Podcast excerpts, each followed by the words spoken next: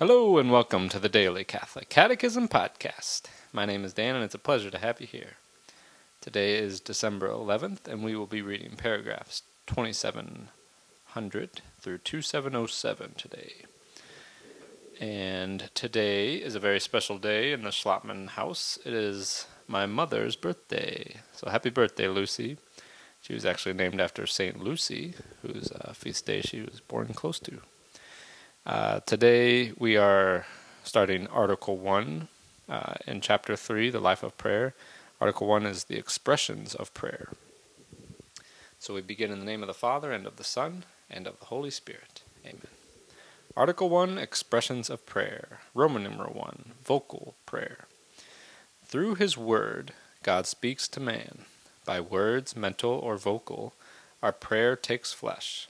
Yet it is most important that the heart should be present to Him to whom we are speaking in prayer. Whether or not our prayer is heard depends not on the number of words, but on the fervor of our souls. Vocal prayer is an essential element of the Christian life. To his disciples drawn by their Master's silent prayer, Jesus teaches a vocal prayer, the Our Father. He not only prayed aloud the liturgical prayers of the synagogue, but, as the Gospels show, he raised his voice to express his personal prayer, from exultant blessing of the Father to the agony of Gethsemane. The need to involve the senses in interior prayer corresponds to a requirement of our human nature. We are body and spirit, and we experience the need to translate our feelings externally. We must pray with our whole being to give all power possible to our supplication. This need also corresponds to a divine requirement.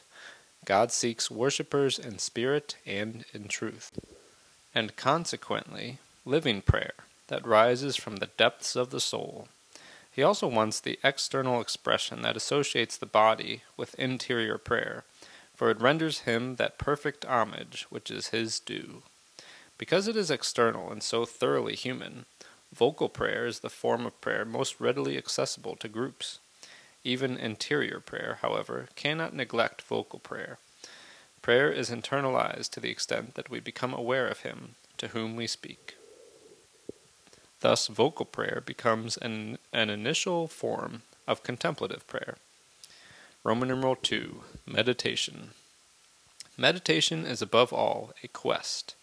The mind seeks to understand the why and how of the Christian life in order to adhere and respond to what the Lord is asking. The required attentiveness is difficult to sustain. We are usually helped by books, and Christians do not want for them the sacred scriptures, particularly the Gospels, holy icons, liturgical texts of the day or season, writings of the spiritual fathers, works of spirituality, the great book of creation, and that of history, the page on which the today of God is written. To meditate on what we read helps us to make it our own by confronting it with ourselves. Here another book is opened, the book of life. We pass from thoughts to reality, to the extent that we are humble and faithful we discover in meditation the movements that stir the heart, and we are able to discern them. It is a question of acting truthfully in order to come into the light. Lord, what do you want me to do? There are as many and varied methods of meditation as there are spiritual masters.